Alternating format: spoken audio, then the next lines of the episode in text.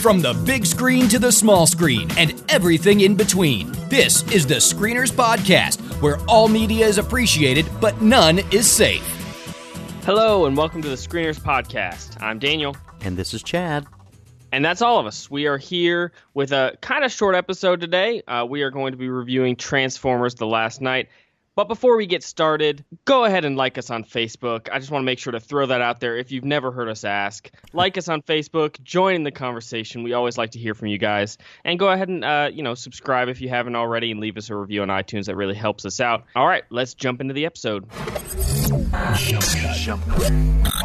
Cut. Cut. Cut. Jump cut. All right, before we get into our review of Transformers, we have a bit of breaking news. Well, it happened about last week, but we wanted to talk about it anyway. We've had some shakeups on the new Han Solo movie set. A disturbance uh, in the Force. A disturbance in the Force. So uh, this is pretty shocking news, actually, uh, for those of us who who love movies or just love Star Wars. They have been shooting this Han Solo movie since February, January, February. So that's about five or six months, and uh, with, a long with Phil time. Lord, yeah, it's a long time. I mean, they were nearly done with the film, and it's got Phil Lord and Chris Miller directing, Alden Ehrenreich uh, as Han Solo, Donald Glover as, as Lando.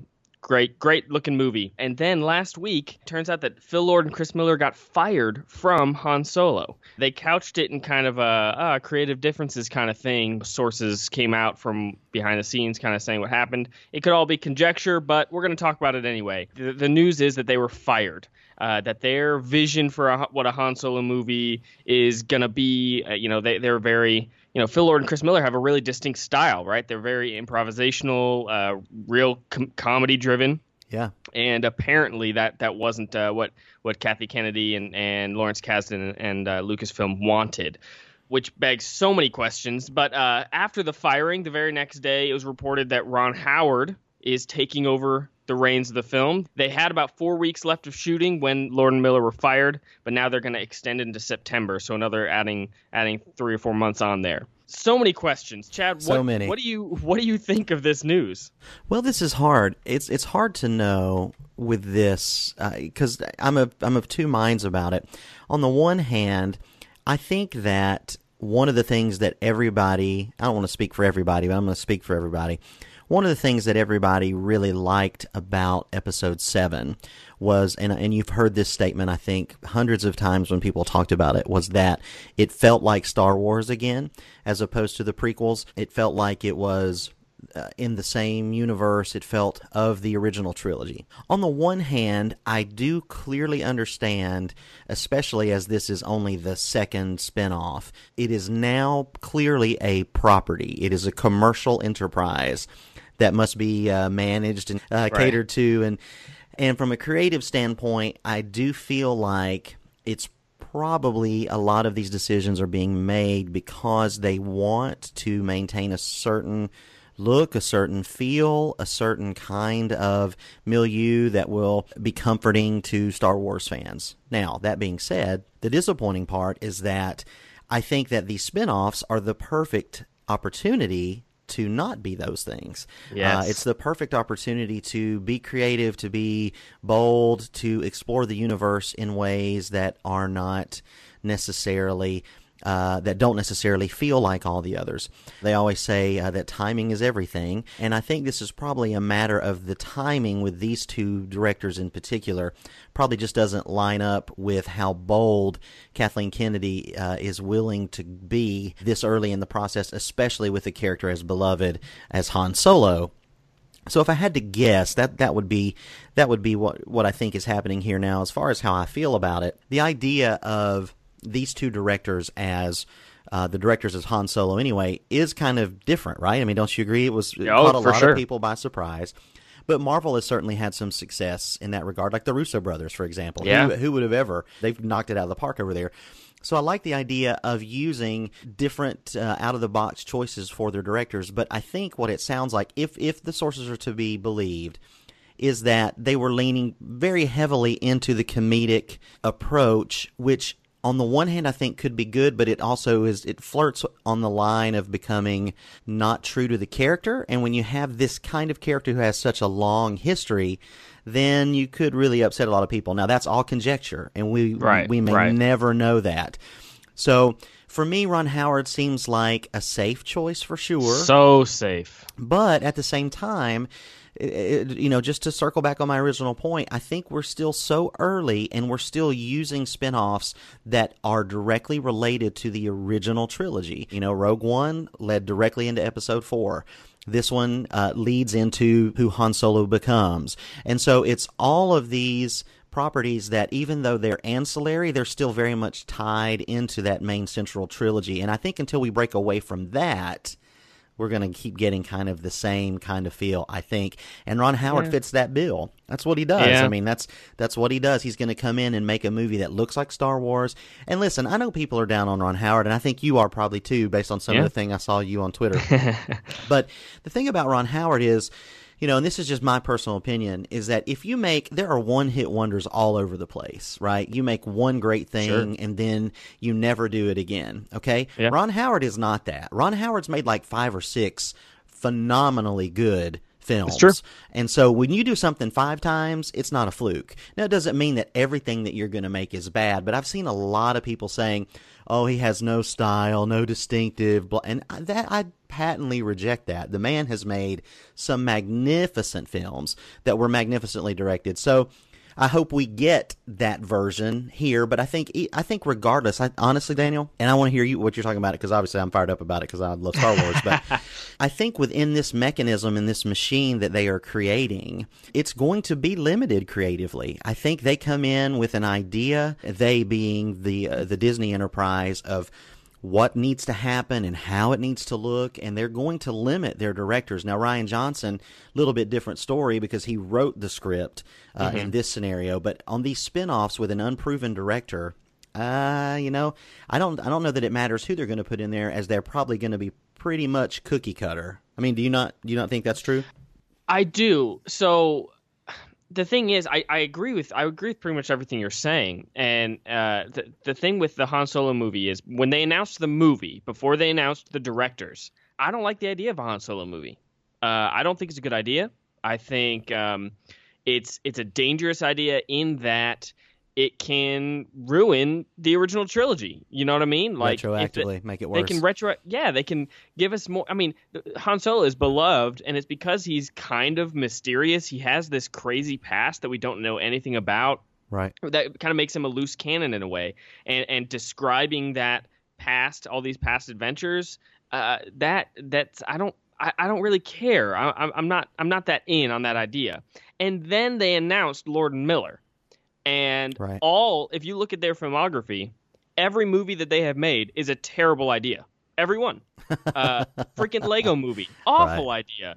21 Jump Street, a reboot of some cop show from the 80s. Terrible idea. I don't think Lego movie's an awful idea, but I'm with you on 21 Jump Street. That's an awful idea. No, Lego movie's a terrible idea because why would you? Uh, it, it it's just it's as dumb of an idea as the Emoji movie. I mean, why which would you make, make a billion dollars? so so? But my point is, they have turned all these terrible ideas into incredible movies, fantastic movies, and there's some of the most interesting directors working today. And so sure. for them to be picked for this movie, I was like, dang, that is uh, surprising and uh, very, very interesting choice. And obviously, Lucasfilm felt the same way. I mean, otherwise they wouldn't have hired him. And then this happens. And so I- I've been kind of doing some research and trying to figure out. It, it appears that this is pretty much unprecedented. Edgar Wright with Ant Man is a is a similar situation in that he developed the, the movie for years and years Right. and then was let go because his vision was just a little too out there. But they they were still months away from shooting. So Right.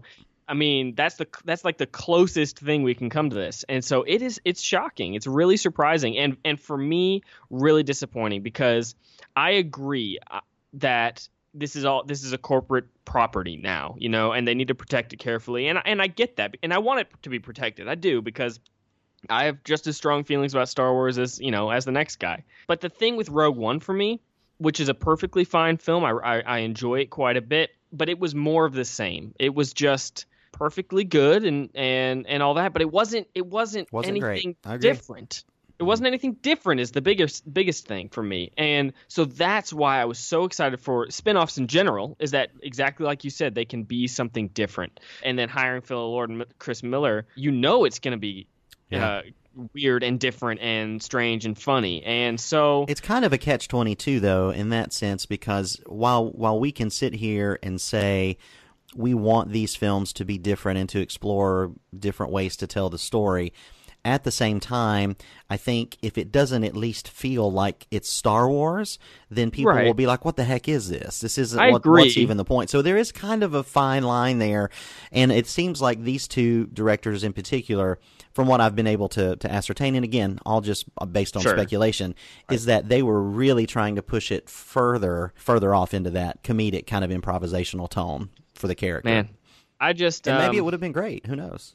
that's the thing is like well and, and, and yeah we will most likely never know what that movie would have looked like um so it's kind of again unfair for i said this when we reviewed ant-man it's kind of unfair for us to judge this movie because we will when it comes out we're going to be saying oh it would have been better with lord and miller you know we just will that's unfair Unless to ron great. howard even still you know? Ant-man the thing is i, I keep thinking back to ant-man. My feelings on the movie were that it was perfectly fine. It's not a bad movie and but it's just safe. It's because they wanted to protect the, the marvel universe. Let's not get too weird let's not get too crazy and that's exactly what we're seeing here. And and ron howard's a perfect choice for that. He is safe he is secure he's going to make a perfectly fine movie. I have no doubt it'll be a perfectly safe movie is what i mean. I think one thing that is interesting is that it, Lawrence Kasdan was evidently one of the main people who tried to get Lord and Miller hired, right and then he was also one of the main ones who wanted to push to get rid of them. So that's the thing and man how do you be and- surprised by this for that to be such a strong about face, there had to be some substantial. I mean, creative differences is one thing, but if this is the guy who has literally gone to bat and put his name on the line to say, we need to hire these guys. And then the guys get there, and then four months, five months into shooting, you're you're coming back and now saying, no, we've got to get rid of these guys. There has to, there is something there. I mean, this, this has to be like a substantial uh, departure or, uh, or or something, uh, which is what makes the story so fascinating. Yeah. Um, so who knows And what we're going to get now? And, yeah, and that's that's that's the thing that is confusing is is they obviously came in, they pitched on this movie, they talked about it probably for weeks, if not months, Oh, before yeah. being hired. So I- just don't understand how this happens, and and we'll never know. But that's I just I I I hope an insider writes a book about this in a, in yeah, a few this is years. this Like, is a book waiting to happen for sure. it's just so crazy. So there are so many questions. I mean, I, I wrote down a bunch of que- like, will they still be credited as directors? They directed this movie for five months. well, they have Uh, to is get that what gonna is it, fifty one percent for DGA? So right? And then will they get residuals on the movie? Is any of the rest of the major crew leaving? I saw that the editor was also let go, um, but I think that was under Lord and Miller still. So I'm just, it's just, uh, it's crazy. it's so weird. Um, and I saw some more some more news this just this morning that came out that apparently not not that shocking of news, but uh, that they ha- had hired a an acting coach for Alden Ehrenreich because I guess his performance wasn't quite cutting cutting it, which is not that big of a deal. That happens on a lot of movies. But Sure. uh, what's hilarious about that is that's the plot of Hail Caesar. So um, that's pretty pretty great. That's also so- true. That's true. But anyway, so yeah, so I guess we'll we'll you know this movie as of right now still has a release date of May twenty fifth, twenty eighteen. Uh, I think I saw some comments from Ron Howard that that they they don't. They, they hope to make that release date still, so really really interesting situation. Uh, so we'll, we'll we'll keep you apprised of it. I'm gonna be in the theater day one, you Yes, know that. you will. Yes, Uh, you will. But but uh, I I hope I, I hope my feelings on the movie are stronger than just yeah that was good. Welcome to the main event. He's back. Today, for our main event, we are excited to review Michael Bay's latest Transformers The Last Knight. It started as a legend.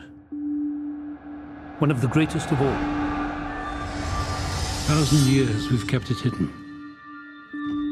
To protect Earth from what was destined to arrive. Optimus Prime, you destroyed your home. Do you seek redemption?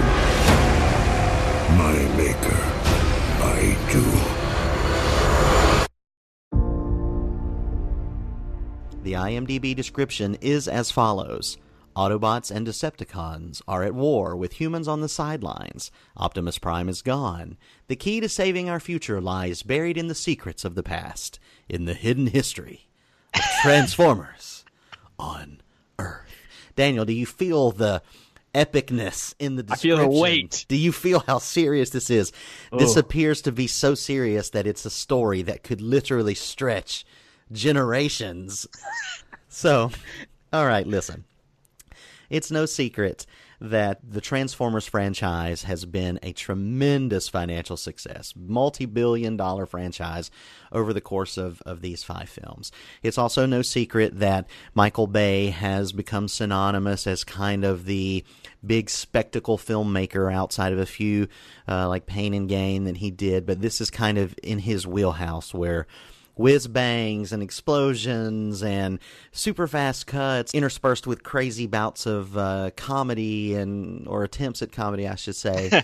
so here we are now somewhere that I don't think many of us ever thought we would be back with a fifth Transformers, Transformers the Last Knight.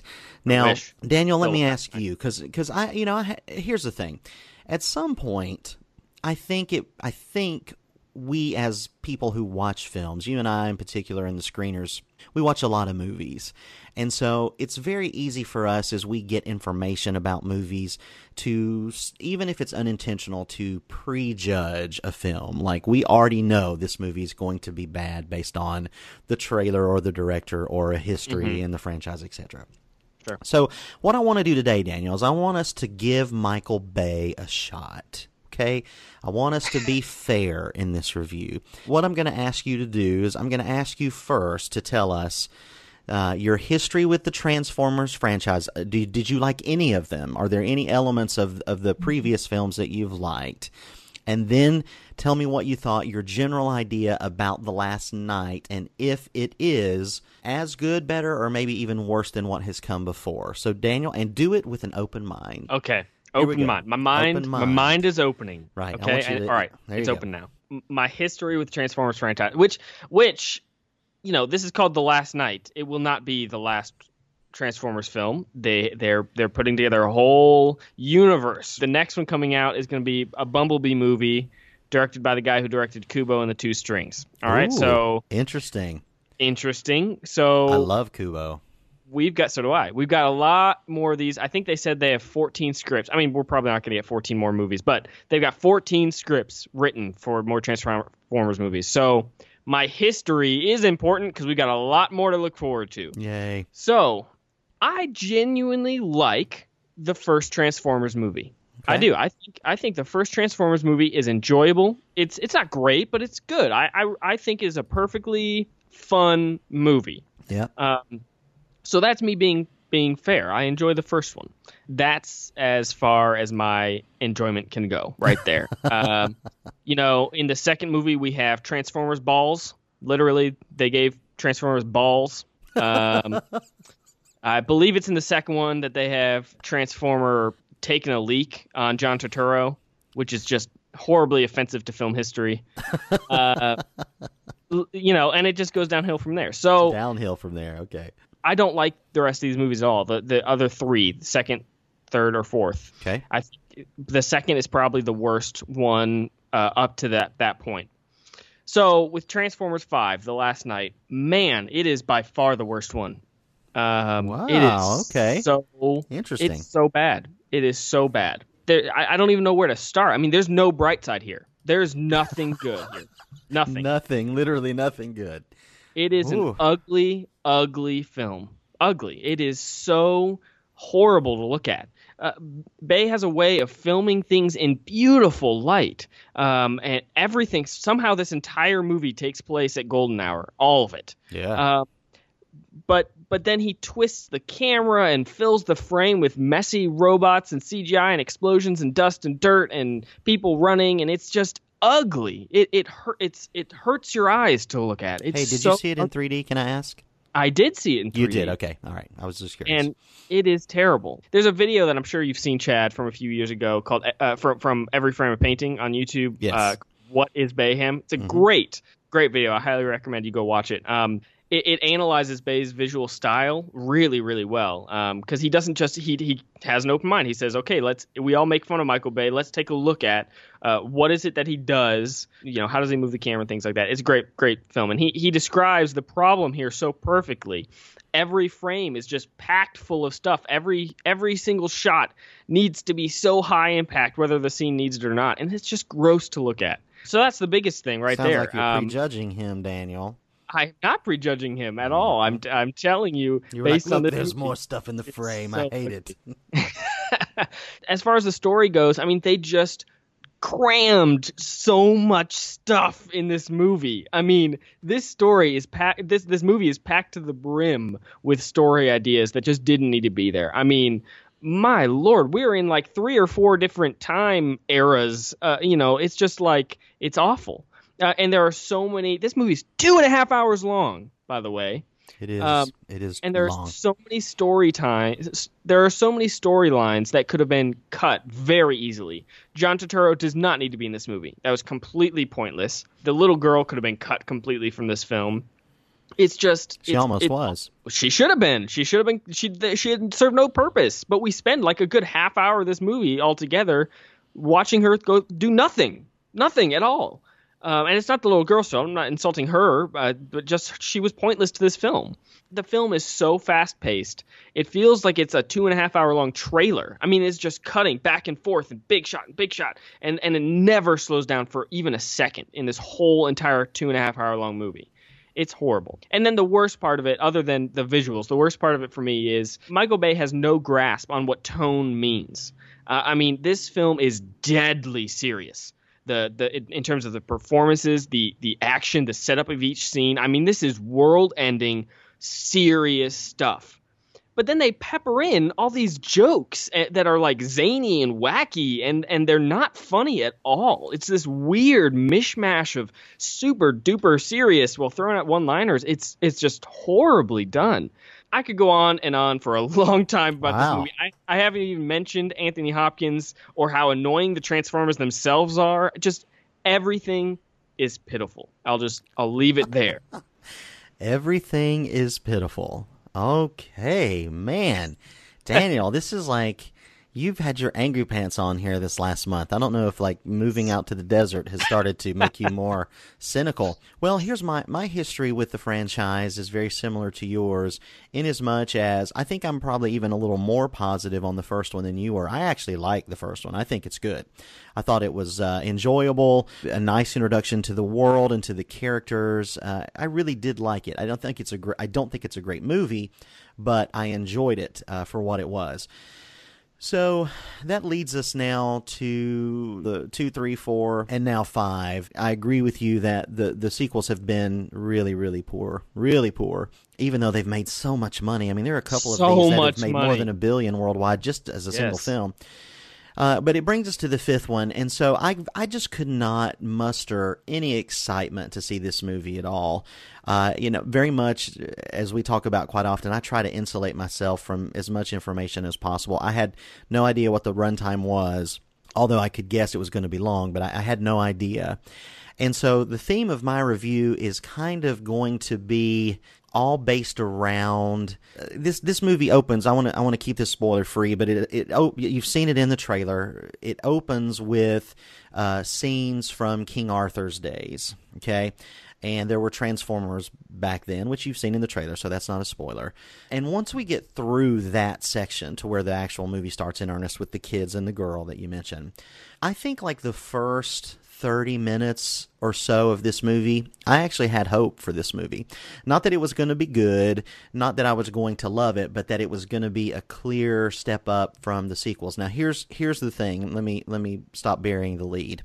This is my second favorite Transformers movie out of the five. I don't, and I, it's not even close. It's not even close. I the, the reaction that you had to this movie is the reaction that I had to two, three, and four, to where I almost had like a physical like response to them. I hated them so much, and I love just a, I love movies. I mean, we do a movie podcast. I mean, we both work in production. Uh, you know, we we love this stuff.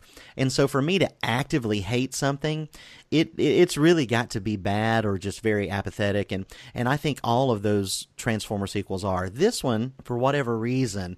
Now listen, let make no mistake. The beginning of this is done Like it it has it has a line in the King Arthur uh, opening sequence where a guy says, "This is what the end looks like," and, and I thought in my head, "Yes, this movie is literally what the end looks like." Followed by the uh, guy slamming his sword in the ground, saying, "Without sacrifice, there is no victory." You know, it's that kind. You know, Michael Bay is not subtle. People, he's not. Everything is on the nose and big and grandiose. You know, Merlin, of course, is drunk. He has to be drunk. Oh, it's that was just so dumb, stupid. so Oh. dumb. And so and so that's the thing is that I, I agree wholeheartedly that his attempt at humor has always been like middle school humor. You know, it's the it's the dog the dogs humping, the cut shot to the dogs humping in Transformers from a robot to a robot peeing on someone. It's all this kind of potty humor, which you know on its face I'm not against potty humor. If if done effectively, it can be very funny, but it just never is. It's almost like the cheapest, easiest way to try and get at humor is what Bay does, and it's no different in this movie.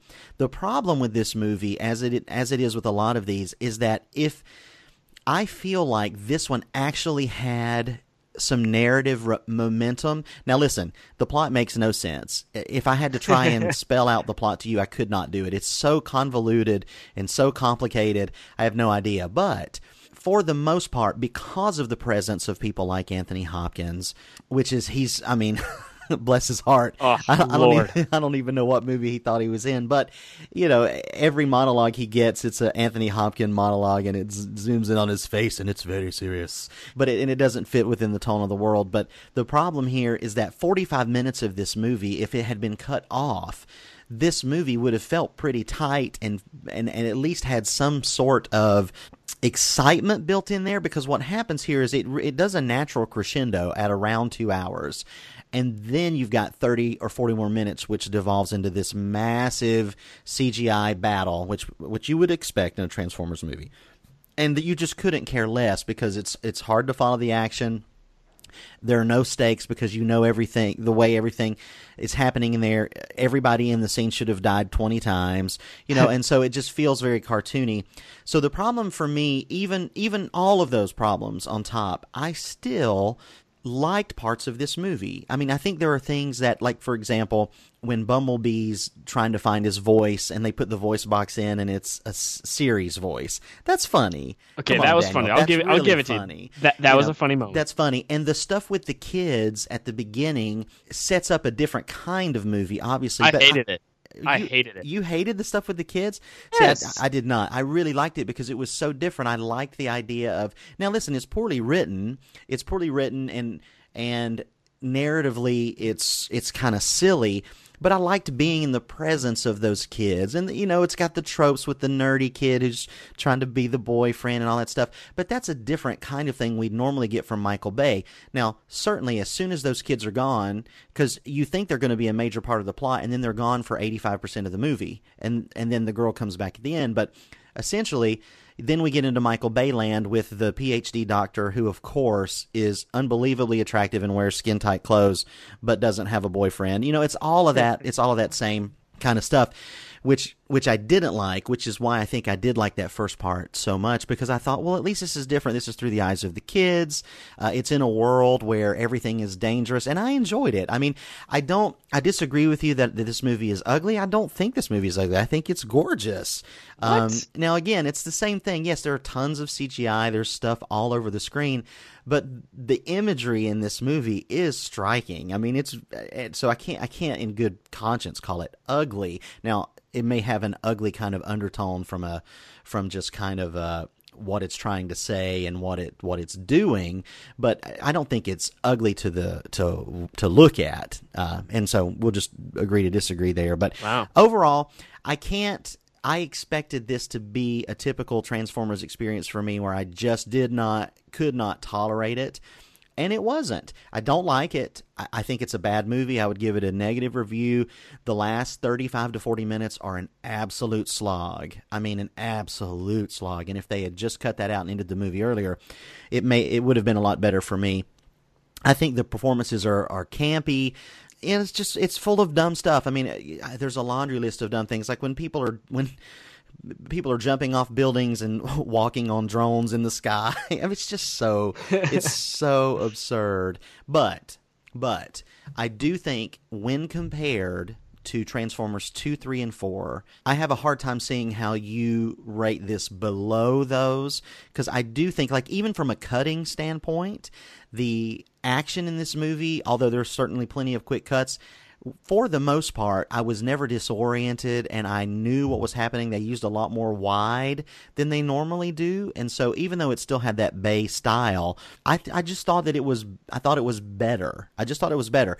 And maybe I'm just getting old and soft and I like things, but, um, I, for me, I think it's my second. It's my second favorite, and I hate to use the word favorite because I'll never watch this movie again. But Right, I, and- I just let- don't. let me- I just don't hate it as much as you do because I feel like that does so many things better than the ones that have come before it. and let let me add a disclaimer in that I'm pretty certain I have not watched two, three, or four all but the one time that I saw it. So so there could be an element of I don't remember what the heck they you know they had going on. So, but when I left the theater. I, one of the things that I said in regards to Anthony Hopkins was, you know, Anthony Hopkins has some of the greatest performances of all time. No doubt. Uh, he is he you know has done amazing things, and I just left the theater saying I am so thankful that Daniel Day Lewis is retiring because he, we will never have to see him do this. Listen, Anthony Hopkins doesn't have to do this. He doesn't have to do anything. He was like, "Hey, Michael Bay, yeah, I'm robots." exactly. Exactly. Well, I don't think that there's uh, I don't think there's any reason for us to go into spoilers today on this movie. Uh, it is getting eviscerated by the critics, not unexpectedly. It's at 15%.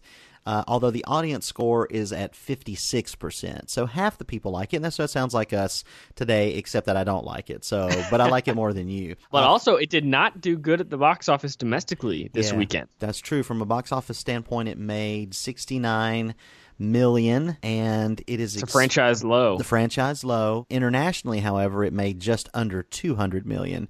So it's and therein 265. lies therein lies our reasoning here that's that is why these movies get made is for the foreign audiences Uh, if it was not for foreign audiences we would not have transformers 4 or 5 Yeah, Um, I don't know though, because they did four and five did well domestically.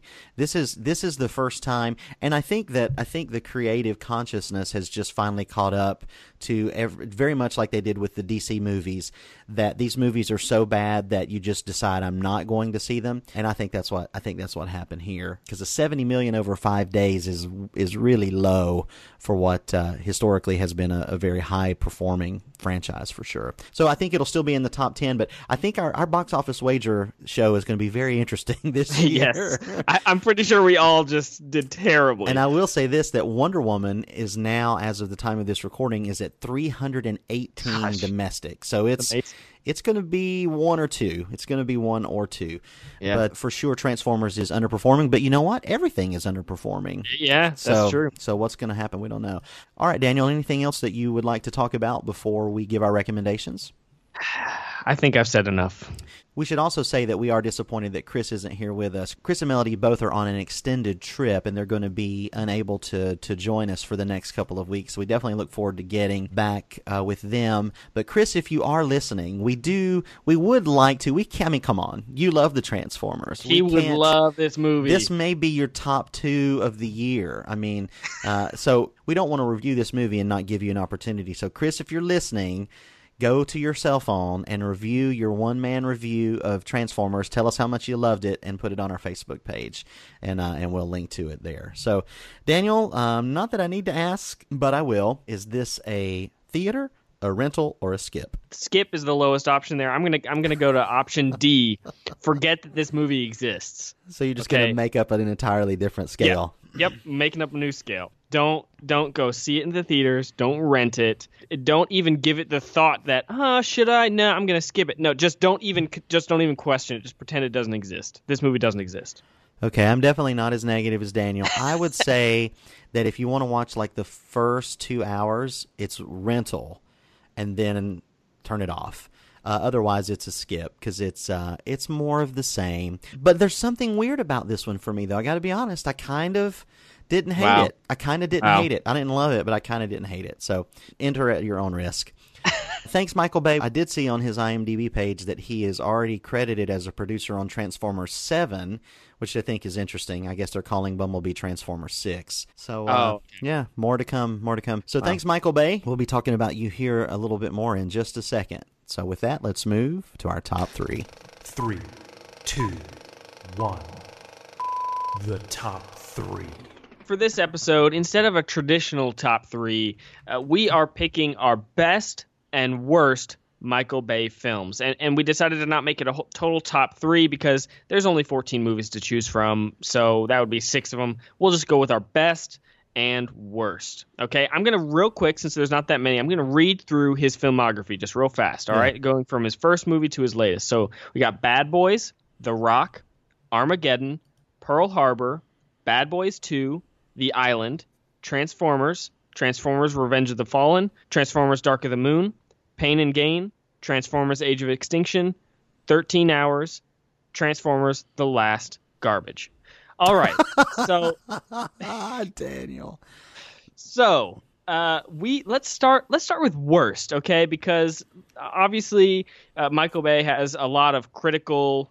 What would you call that? Not a, what's the opposite of critical acclaim? Critical hatred. He has a lot of that. He has a lot of that. So uh, now his movies make really good money. Obviously, we've talked about the Transformers franchise. So so there's something about uh, you know people seem to enjoy going to his movies, but critics don't, and we are critics right now. So, Chad, what is your least favorite Michael Bay film? I had a challenge uh, trying to pick out my least favorite because I think I have a least favorite, and then I think there is an objectively worst. And so, with your permission, sir, I'm going to list both of those. My least favorite, and this is somewhat controversial uh, because we reviewed this movie on the podcast earlier. I think it was before you joined us, Daniel. But my least favorite is Pain and Gain. Uh, Oh, wow. Because I think the I think that is such a mean spirited movie.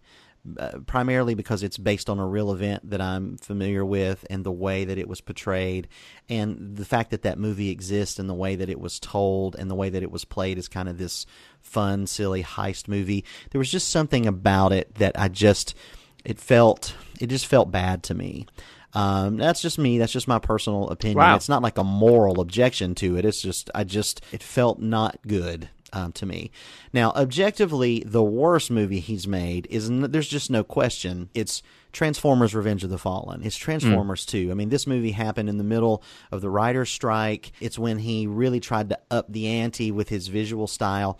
I challenge anyone to watch this movie and tell me what it's about to I mean you can take you can take full action scenes out of this movie and watch them and I promise you you don't know what's happening. The cutting is so bad, the editing is so bad.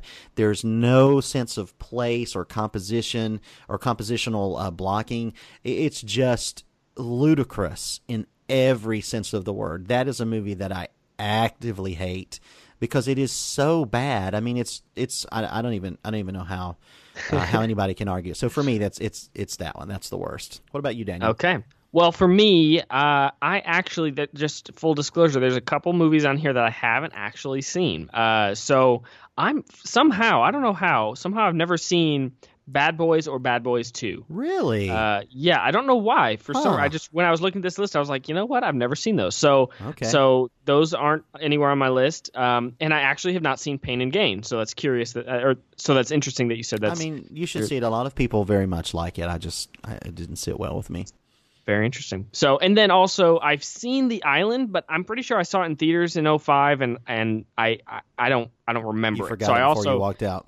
Yeah, so I don't I don't remember even what I thought about it. I don't remember if I liked it or hated it at all. So I might as well not have seen it. My least favorite or the worst Michael Bay film. I've got to agree with you, Chad, but I'm making it a tie. Re- Revenge of the Fallen and Last Knight to me are equally horrible. Um, I I hated this movie, Oh, uh, but this movie did not have Transformers balls or Transformers peeing on John Turturro. So, Right. uh, you know, there's there's pros and cons. So, so it's not as bad. That's exactly right. With that out of the way, let's move to uh, our best, our, the best Michael Bay film. What is it? Uh, this was also somewhat difficult because I am very nostalgic for both The Rock and Armageddon. Uh, I was in college when those movies came out, and it was it was an era when the size and scope of these movies were just it was just to see what they were doing was really breathtaking. And so I have a very nostalgic lens through which I view those films. But if I had to pick what I think is the best Michael Bay movie, it's 13 Hours. Libyan visa. Official. Pull over for inspection. Sorry, sir, I can't do that. Pull over for inspection. How willing are you to die for your country? I'm ready to go right here, right now. Everybody, this is Jack Silva. Jack. We trained SEALs at Coronado, so he knows the drill. Welcome to Club Med.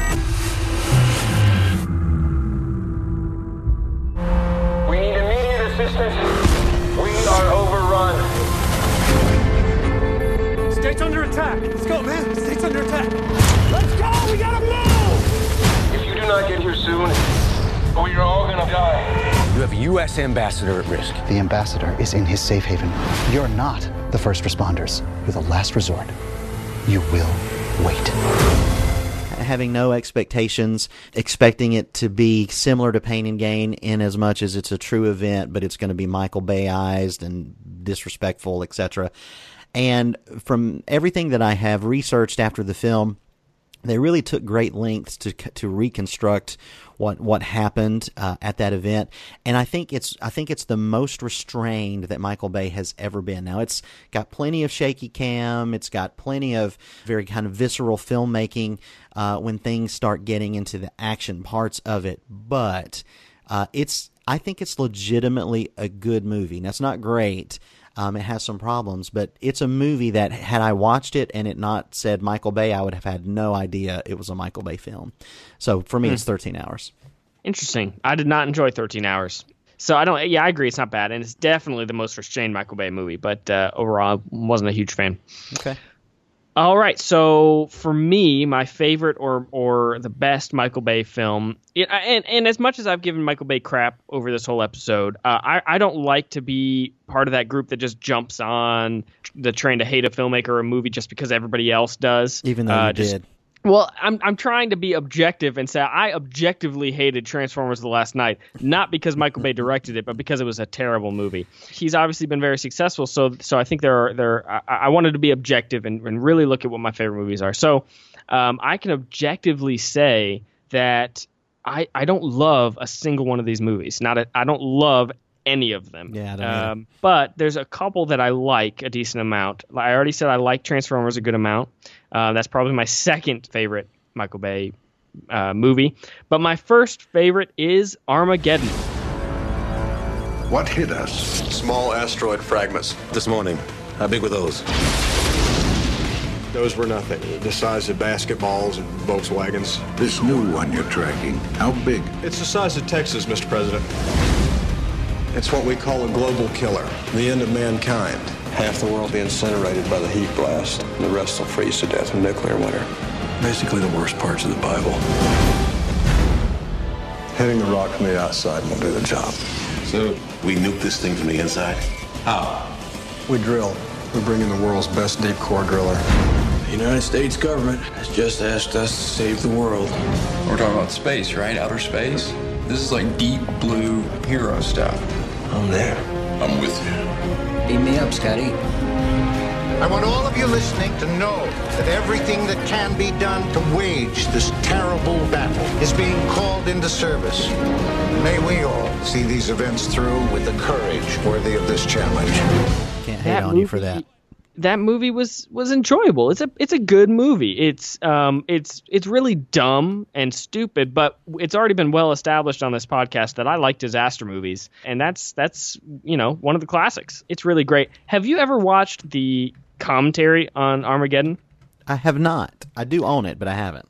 So I, I normally wouldn't have, but I saw a clip on online of Ben Affleck doing the, the commentary for Armageddon, and it's freaking hilarious. He's Really? like he's mocking Michael Bay for the entire thing. It is so funny. you definitely need to at least at least Google that clip because it is so funny. But yeah, but Armageddon is my pick. That is a a, a pretty decent movie. It is. And Uh, that's the movie that like spawned the whole like slow motion team walking towards the camera Right, yeah. kind of Yeah, exactly. Yeah, I loved that movie uh, when I first saw it. There's no doubt, no about Yeah. it. It's it's really good. Yeah. So, all right. So, those are our picks for best and worst Michael Bay films. We posted this on our Facebook page for the Screeners podcast. So, we had James Palmer who said The Rock is probably the best one. Uh, he wasn't sure what his worst one was, but he liked that one. Michael Cook liked The Island. I, I think that's him saying it was his favorite. He liked it, uh, and he he thought Pearl Harbor was too long. As so I are a lot of his movies. Yes, very, very long. Britton Meathy also liked The Rock as well and hated Age of Extinction, Transformers 4. And then uh, Pamela Vickery also liked The Rock. A lot of love for The Rock. Yes. Do you smell what he's cooking? We also had Diane Glover who said her best was Pearl Harbor. Pearl Harbor. Did you say Harbor? Leave know- that in. You know That's Harbor. staying in the podcast. You know, you know, old old Mr. Harbor. Di- Diane said that her best was Pearl Harbor, and that her worst was Mystery Men, which is hilarious because he didn't direct Mystery Men. But that's okay, Diane. So that's that's great. So as always, join in with the conversation with us on Facebook. We we didn't hear much about Bad Boys. I thought that would come up a little bit more. I thought people really liked those movies, but we didn't. So let us know what we missed, what we forgot, and what your favorites are. And you can always join in with our top three conversation and anything else on Facebook. You're listening to the Screeners Podcast. So that's going to do it for this week's episode of The Screeners. We thank you so much for listening. If you get a moment this week, we'd love it if you'd head on over to iTunes and subscribe to the podcast. And while you're there, if you take a moment and leave a review, that really helps us out as well. We'd love to hear from you if you have any questions or something you'd like to hear us discuss. You can email us, screenerscast at gmail.com. You can also follow us on Twitter at ScreenersCast. And as usual, look for the Screeners Podcast on Facebook. Join us next time when we'll be reviewing Baby Driver. And that's a wrap. You've heard what the screeners had to say. Now you be the critic. Head over to screenerspodcast.com and let us know what you think. See you next time.